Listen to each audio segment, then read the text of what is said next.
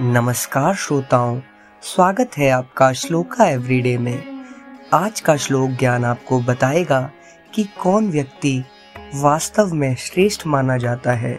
श्रोताओं, ऐसे ही व्यक्ति जीवन में सफलता की ओर अग्रसर रहते हैं। आइए प्रारंभ करें आज का श्लोका।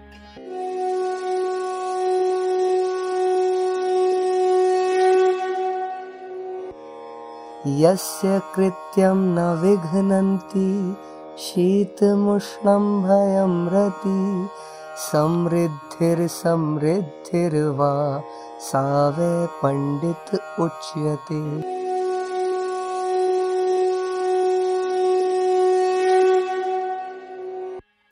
अर्थात जिसका कार्य कभी ठंड, ताप, भय, प्रेम, समृद्धि या उसका अभाव से बधित नहीं होता।